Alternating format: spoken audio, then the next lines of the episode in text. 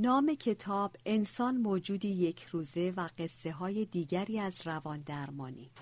نویسنده اروین یالوم مترجم نازی اکبری محل نشر تهران ناشر ققنوس سال انتشار 1395 گوینده پوراندخت آقا بیگی صدا بردار سپیده رنجبر.